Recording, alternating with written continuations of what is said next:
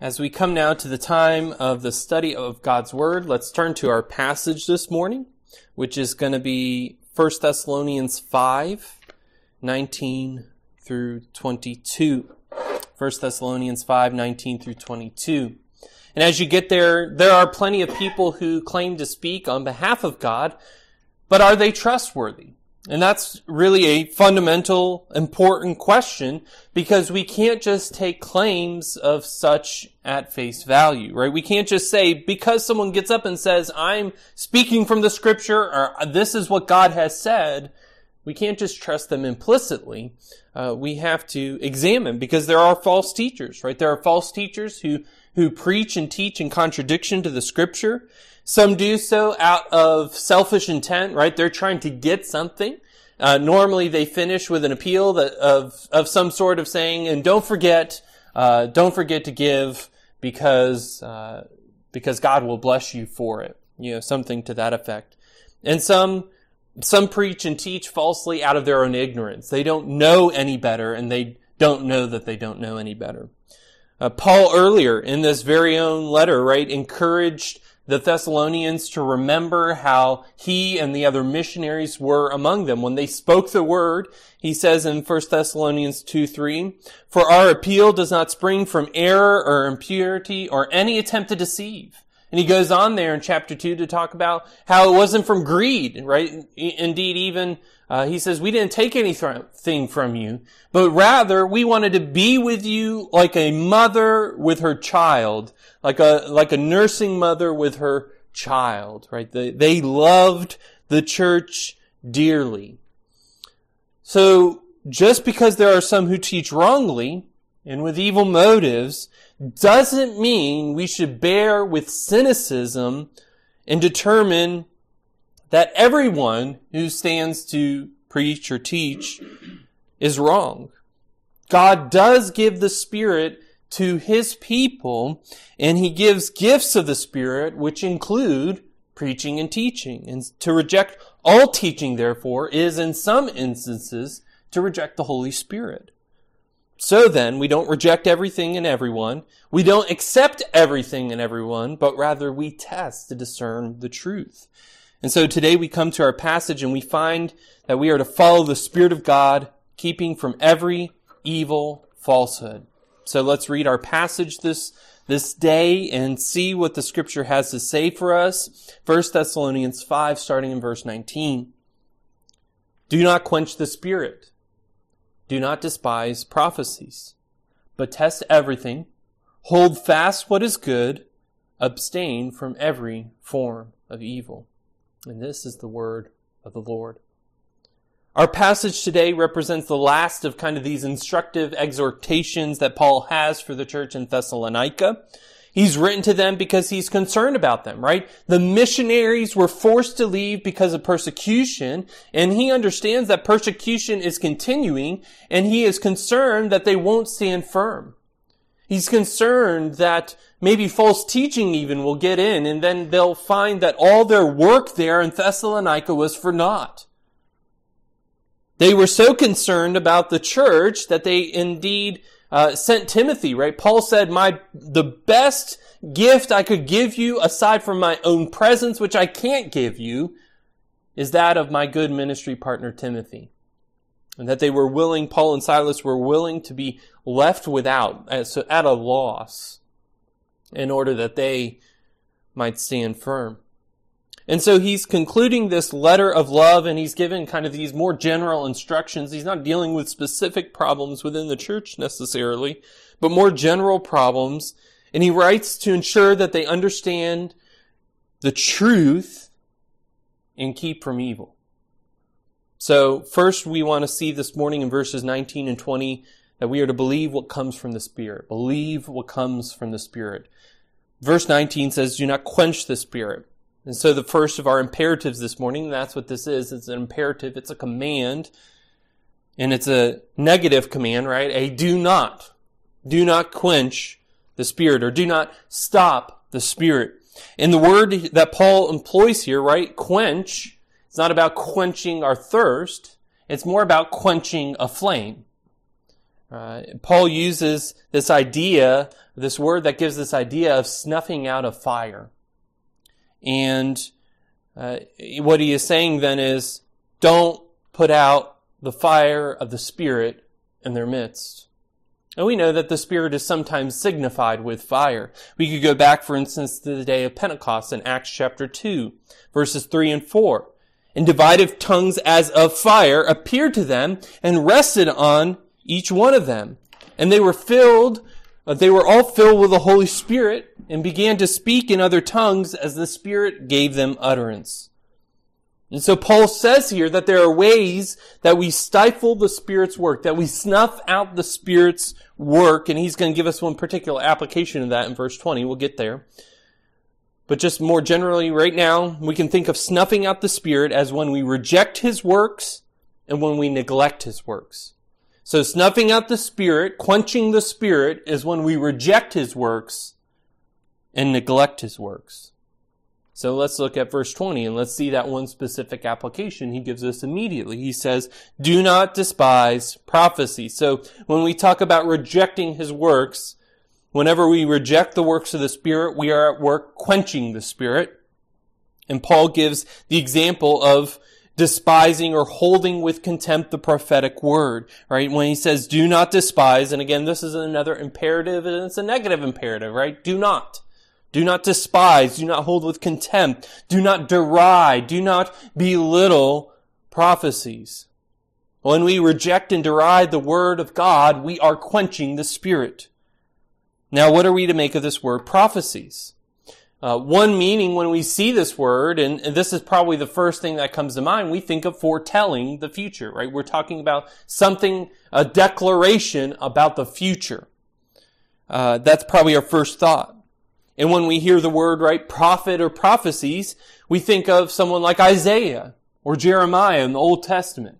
Or in the New Testament, we think of John, uh, who wrote the book of Revelation, right? The Apostle John, or John the Revelator, if you're real cool and hip with Southern gospel music. There you go. That's one you can look up later. Uh, or not. Uh, maybe not. But we can think of those who, right, speak something of the future judgment or blessing of God. We think of those who divine the future, and this is a usage of the word. However, prophecies are most simply declarations of God's word. So again, go to the prophets in the Old Testament, and what do we often see them say? Thus says the Lord. Right, so they are speaking on behalf of God. The purpose of these prophetic utterances were to instruct the people in the ways of God. They were there to explain the law. And indeed, uh, what we often find Right, there are specific prophecies about the future, but what we often find intermingled with that is just general understandings of this is what happens when you disobey God's law. And where do we get the understanding of what happens when we disobey God's law? Well, we could go to the book of Deuteronomy. Moses gives us that, right? Moses, when he speaks the law, he says, these are the blessings and the curses that will come. Either if you obey God, you get the blessings, or if you disobey God, you get the curses. So the prophet is there to remind the people that God will bring judgment against those who disobey, and he will bless those who do obey. So when we come to this word then in First Thessalonians, what are we to make of it? What, what does this mean for the church in Thessalonica, and what does this mean for us today? I think it's best to understand it under this latter category, that it is a speaking of God's word. Uh, Calvin explains it this way. He describes this word this way as the science of interpreting scripture. So what we're talking about with prophecy is not a divining of the future, not a foretelling of the future, but rather interpreting and understanding the scripture um, and bringing it into the context of today. So to quench the spirit, right? So when he says, do not quench the spirit, we see that as a rejecting of his work, especially we see in the idea of the word of God, holding it with derision as being, as it is being taught or preached. So Christian, you stifle the work of the Spirit in your own life when you reject the Word of God. You may reject the Word of God when you fail to listen and heed what it says. So, how closely do you attend yourselves to the word when it is being taught? How much effort do you put into understanding it and applying it to your life? And bef- so we don't get uh, too mired down and think that rejecting the works of the Spirit is only in the context of preaching and teaching, right? That's not the only manifestation of the Spirit that we can despise. Any work of the Spirit, any spiritual gift may become an occasion to hold it in contempt. But it is especially so with the teaching and preaching of God's Word. And it's probably so Paul raises this issue, right? Because it's the most common. It's the most common way that we reject the work of the Spirit. We reject the Word of God because we don't always like what the Word of God has to say. And consequently, we don't always like the one who is speaking it. The Word of God offends us. We know that well enough. Have you ever been offended by the Word of God? Right? I can tell you that I have. I've been reading through and it feels like I've been slapped in the face and I say, I don't really like this. I don't like what it has to say. Because sometimes what the Word of God does, it says, right? It says that sin that you love is evil. It needs to be excised from your life. Or has God's Word ever wounded your pride? Even right now as I speak, you may be tempted to tune out and let your mind, let your mind drift to sweeter things. But that's your harm. So you can show your contempt of the Word of God. You can despise prophecies by your lack of reception of it. Preachers and teachers of God's word show their contempt of it when they make much of their theatrics over the preaching of the word, when they offer their own prognostications over the preaching of the word, when they speak to tickle the ears of their audience over the preaching of the word. So it's not just those who receive the word, but even those who speak the word can, can despise it. So don't quench the Spirit. If the Spirit is at God, the Spirit of God is at work, encourage His work. And all this doesn't mean that we accept everything that anyone says that they say is from the Word, right? As I stated that at the outset. And we'll think a little bit more through that here in just a little bit. But I mentioned two ways in which we quench the Spirit. We reject His work. So that's the kind of most immediate uh, and first thing, right? Despising prophecies, holding with contempt the Spirit of God at work. The second thing is neglecting his works. We can quench the spirit when we neglect his works. So what do I mean by that? Right? Even in our thinking through verse 20 here, we can see how we can neglect the work of the spirit by despising prophecies because we can neglect to attend ourselves to the word of God. We can neglect times of teaching and preaching. Further, we can neglect those other spiritual gifts in their use. What are some of the other spiritual gifts? Romans 12, 6 through 8 tells us, having gifts that differ according to the grace given to us, let us use them.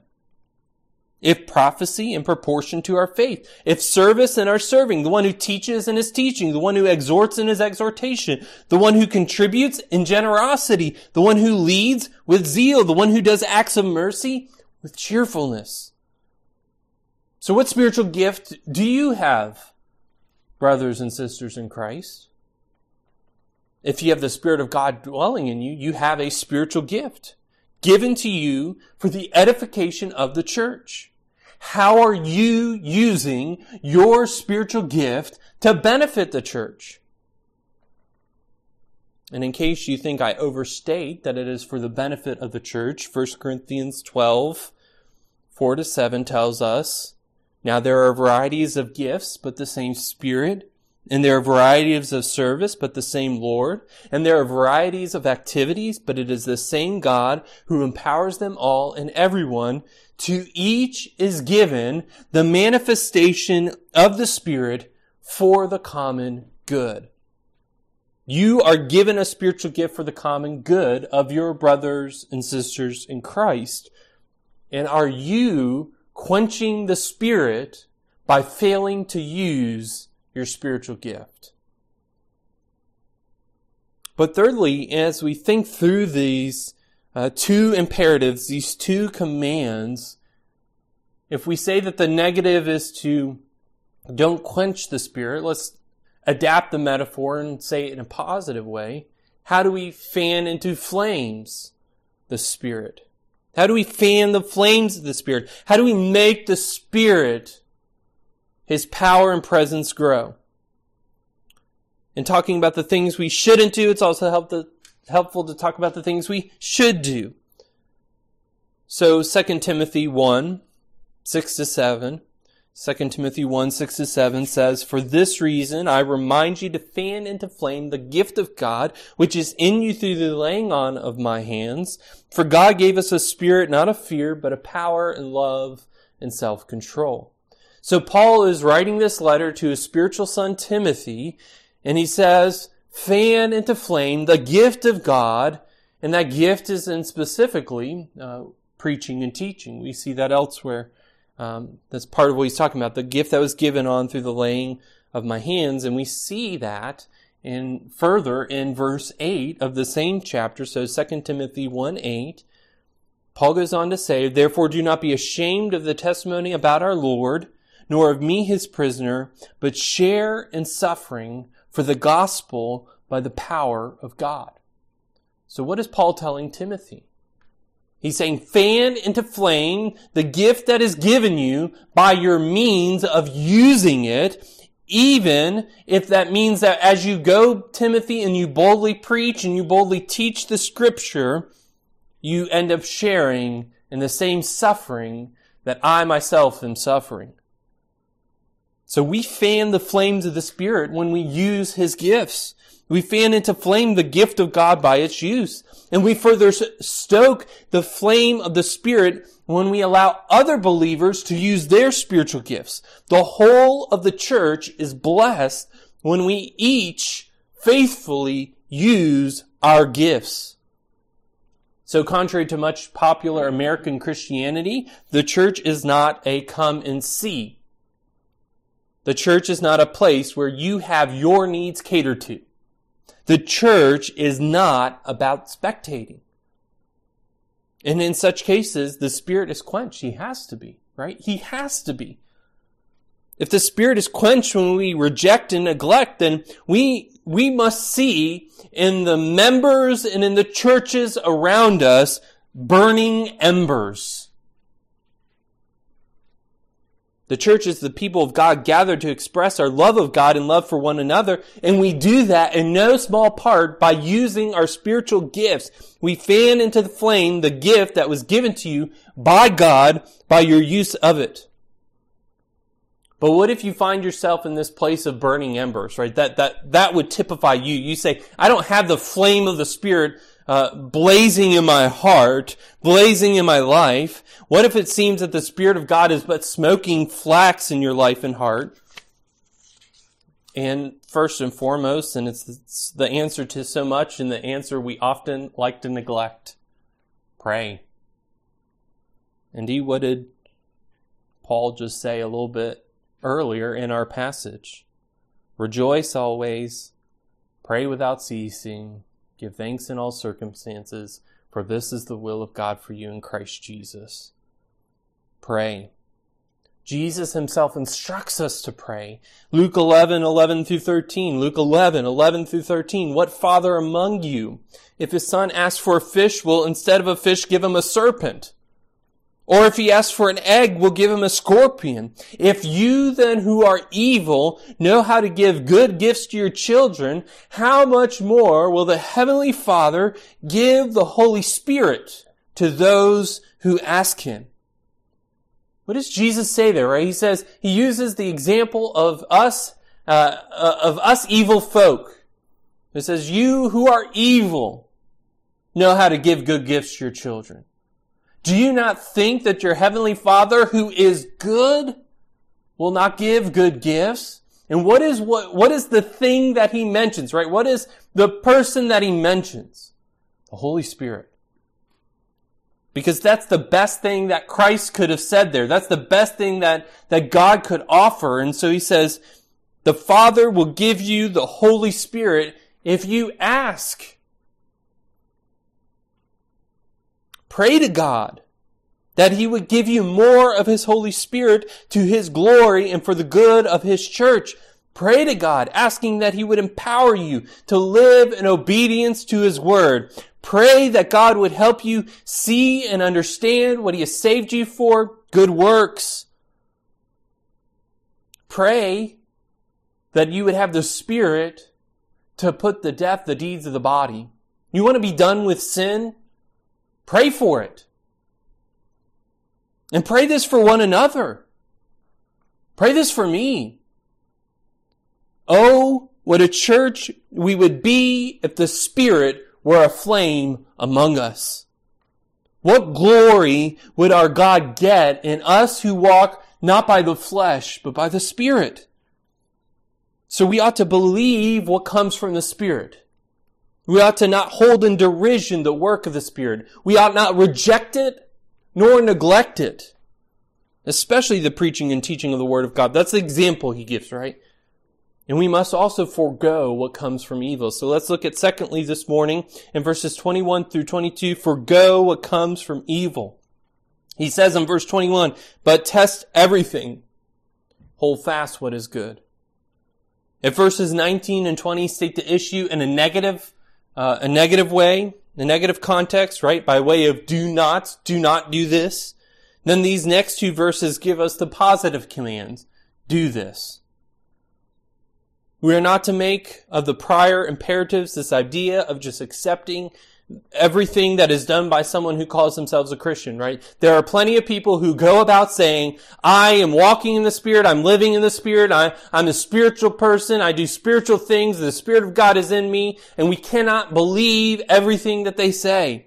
There are plenty of so-called churches that say that they are operating under the power of the Spirit, and I can tell you it's not the Spirit of God, it's the Spirit of the evil one. Right? So we, we have to we know this by experience. Not everyone is trustworthy. Not everyone speaks the truth. And if we don't know it yet, we will learn it soon. Right? We will learn that lesson. And let us even think of this in the context of preaching and teaching, right? That's the immediate context here. So let's derive the principle and then we can apply it more broadly. All preachers and teachers need to be tested to see if what they speak aligns with the Word of God. John commends as much in his first letter in 1 John 4 1. He says, Beloved, do not believe every spirit, but test the spirits to see whether they are from God, for many false prophets have gone out into the world. All right, when we see the word spirits there, when John says the word spirits, let's just think more simply people, right? Don't believe every person, but test the people to see whether they're from God because there are false prophets. There are false preachers. There are those who speak not because they are burdened by the truth of God, but they speak because they are burdened by the evil of their sin. They speak because they are burdened by the evil one himself. The evil one who is, after all, the father of lies. As often as preaching is brought into disrepute by evil, this does not mean, however, that we hold it with contempt because worthless men speak worthless things under the guise of preaching. We ought rather test everything. There are some who know that there are untrustworthy pastors out there, and so they trust no pastor. They overcompensate by rejecting everything. And there are also some who think that just because someone gets up and says, God told me, or gives some such like claim to authority, that they believe everything that they say implicitly. Both extremes we are commanded to avoid here in this scripture, right here in this passage. First, we're told to test everything, examine everything. When someone says that they speak for God, we examine what they are saying, and yes, that includes me right now preaching. Your job is not to blindly believe everything that I say, but you are to test it. Does what I say align with what the scripture says? And listen, that puts some work on you. That puts work on you because you need to know how to interpret the scripture. You need to know how to handle the word of God. And if you don't, speak with myself or Jack. We would love to, to sit you down and, and teach you how to do that. We want you to know how to understand and study the scripture for yourself. Uh, the best thing would be you wouldn't even need me to get up and preach the scripture because you could all just read the verse and understand it yourself, right? That's what our game, aim is, right? That's what our goal is. My goal is to make myself redundant. But this puts work on you. So to that one extreme of just accepting anything someone who seems to have spiritual authority says, he's, he says here, he calls us here, right? But test everything. Test the spirits, as John says. Test the people who stand to preach and teach.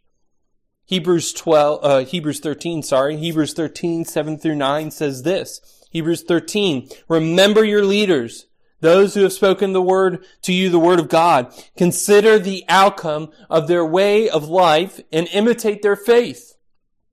Jesus Christ is the same yesterday and today and forever. Do not be led away by diverse and strange teachings, for it is good for the heart to be strengthened by grace, not by foods which have not benefited those devoted to them. The author of Hebrews says, consider the outcome of their way of life. So positively, what that means is that those who serve and lead well are worthy of imitation, right? Imitate their faith. But I think we can also see a negative there, right? A negative way to understand that is we steer clear of the bad. We steer clear of those who uh, hold to strange teachings, diverse teachings. So we test. We consider, right? That's what that word consider, right? Think about the outcome of their way of life. Test them, examine them, see if it's true. And second, in, in our verse here, right, verse 21, it says, hold fast what is good. So second, we are told to hold fast what is good. And this avoids that other extreme, right? We don't just reject everything because sometimes people speak falsely, right? Instead, we discern the good and we hold to it. We should remember faithful teaching. Indeed, that's the idea of this, this word, this phrase, hold fast. It's this idea of remember. Remember faithful teaching. Call to mind right doctrine. Possess proper preaching. To broaden the context of our discussion, right? Just out stepping back from just the issue of preaching and teaching, when we think about how we do not quench the spirit, right? How we think about how we fan into flame the gift of the Spirit. We should also avoid the extremes of rejecting everything and accepting everything, right? We don't accept everything that is done within a church uh, and just say that yes, it must be done with good intentions and for good ends. Even works of service can be turned to selfish ends. So we don't merely accept everything, but it doesn't mean we reject everything, right? We don't just reject it and say, well, I don't trust that church. You know, I'm just not going to trust the church because I've, I've been burned by churches before. We ought to hold to the good. We should celebrate the good. We should celebrate good works. We should offer thanksgiving to God for His grace in others. There's just one small example of that. I thank God for Alicia, that she leads us in, in song. Because uh, I certainly couldn't play the piano, and you certainly wouldn't want me just to lead in singing without the piano, okay? Ask Cynthia, she knows we do some a cappella at home, and it does not always work out well. Right? But thank God for, for His gifts and others. Offer thanksgiving to God. Let's hold to good doctrine. Let's hold to right teaching. Let's hold to good works. Let's fan into flame the Spirit by holding to those things we discern good. It's going to take a little work on our part, but it's what we need. We're called to it.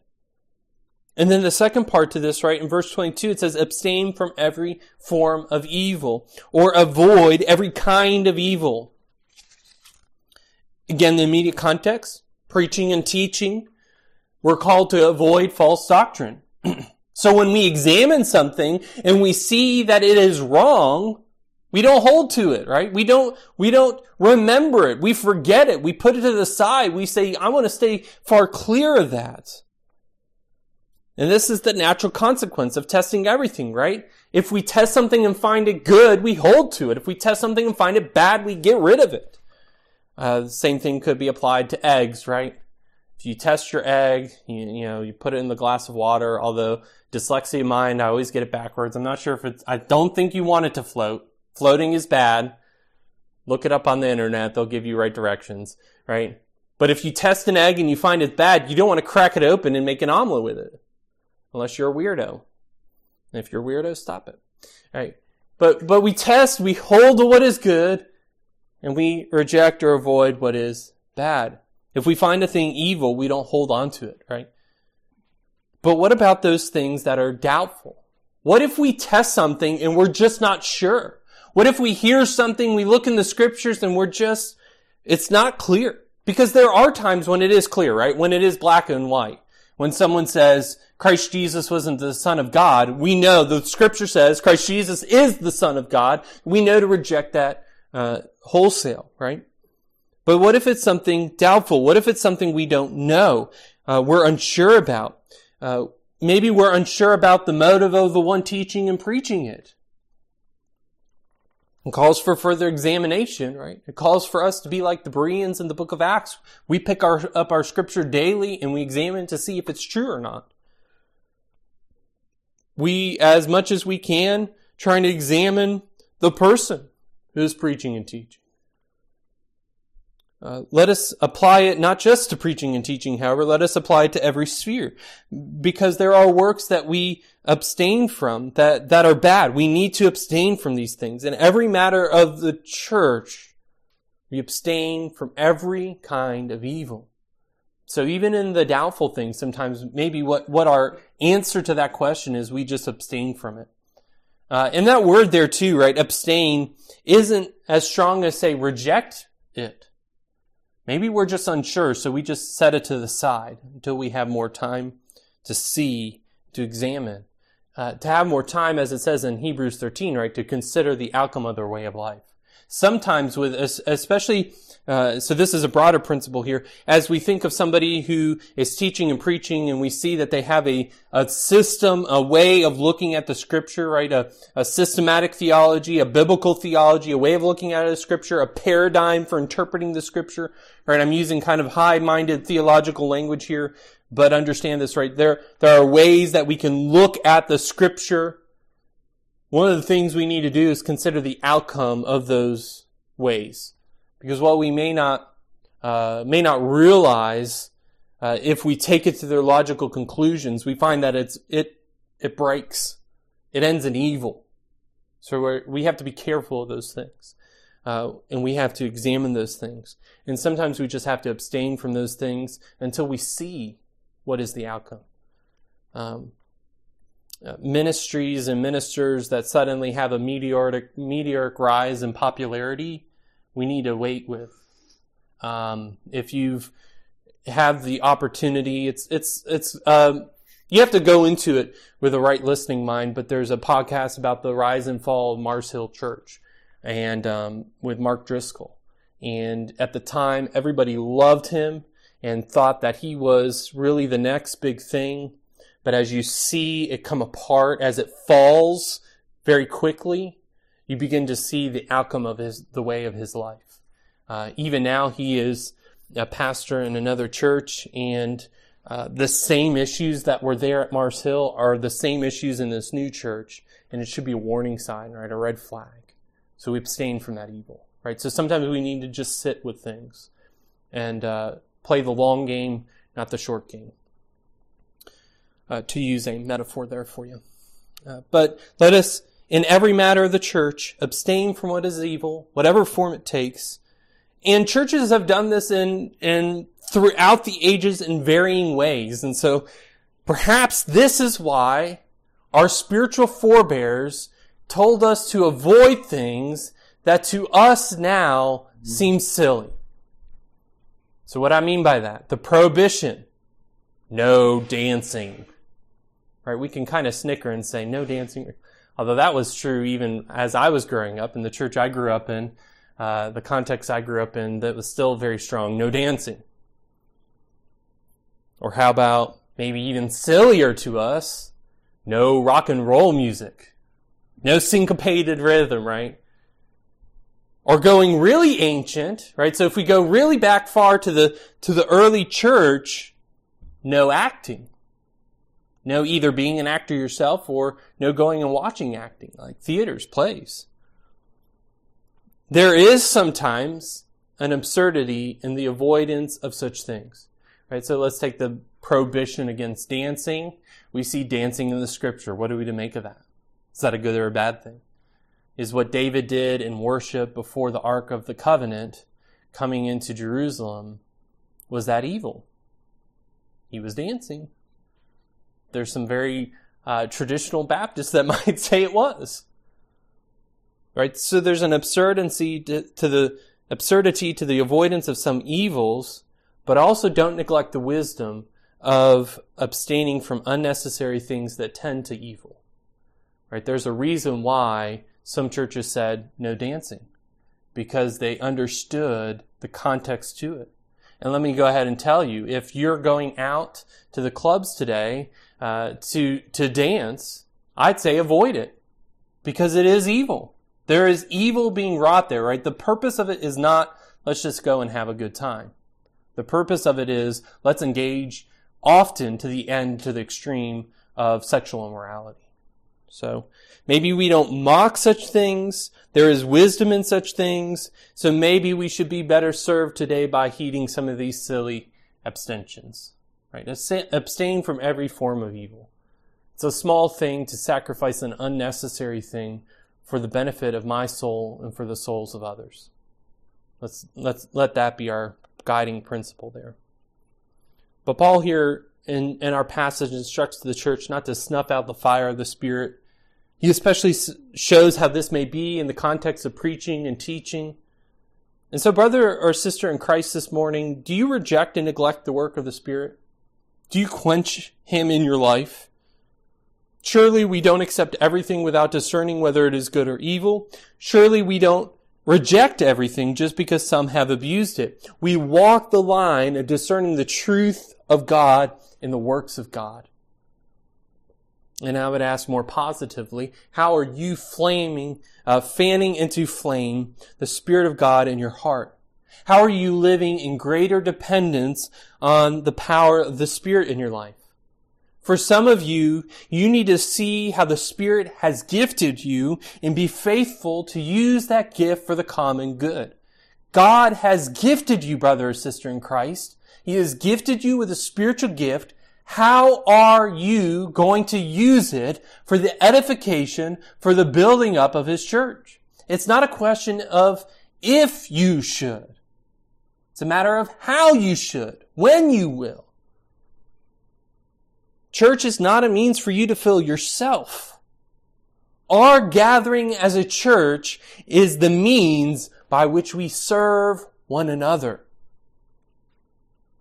For some of you, you need to better attend to the Word of God.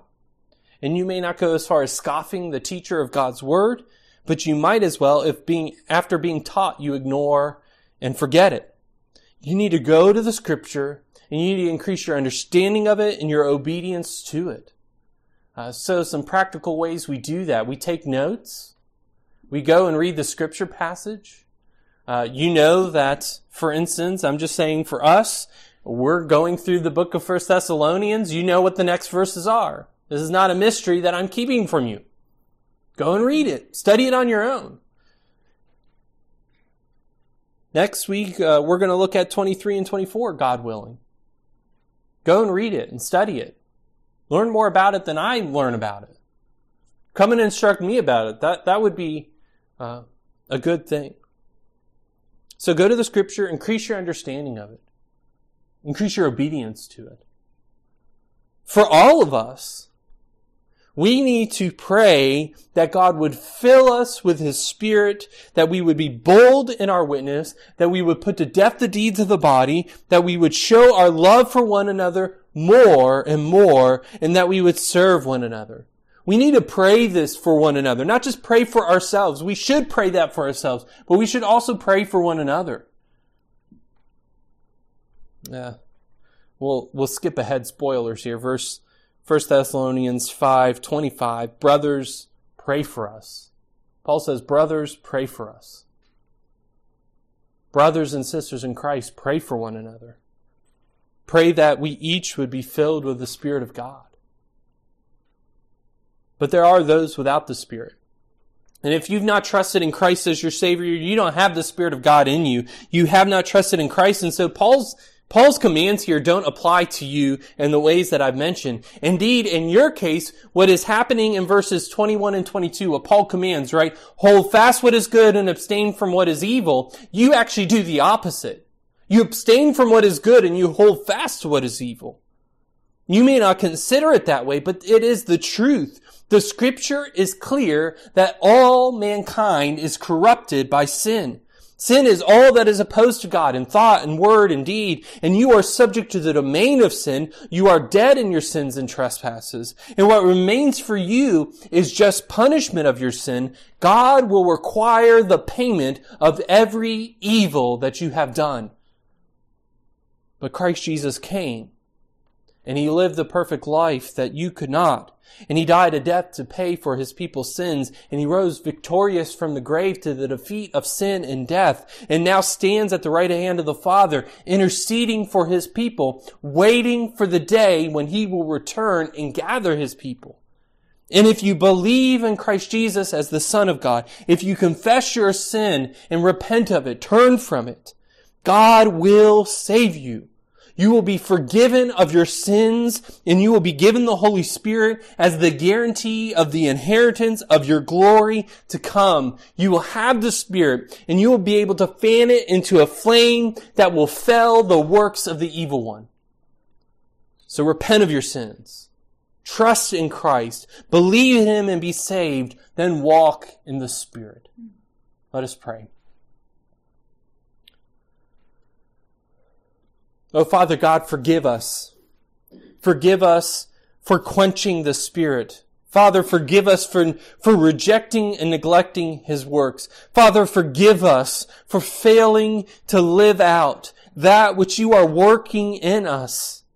And God, we thank you that you continue to work in us. God, we thank you that you have given us your Spirit in Christ Jesus, that you are working in us are conforming to the image of Christ, he who walked always in the Spirit, he who fanned into flame the Spirit. And Father, we pray that we would be filled with your Spirit to the full measure, that we would live out that which you have called us to. Father, that we would use our spiritual gifts to build up the body of Christ for your glory and for our good. And Father, we pray that what happens in here, what happens in, within us would spill over out into this community that is dead in their sins and trespasses. This community that is under the sway of the evil one. This community that is being built up into a kingdom of darkness. Father, we pray that you would give us the spirit to beat it back to tear it down and to build up your kingdom.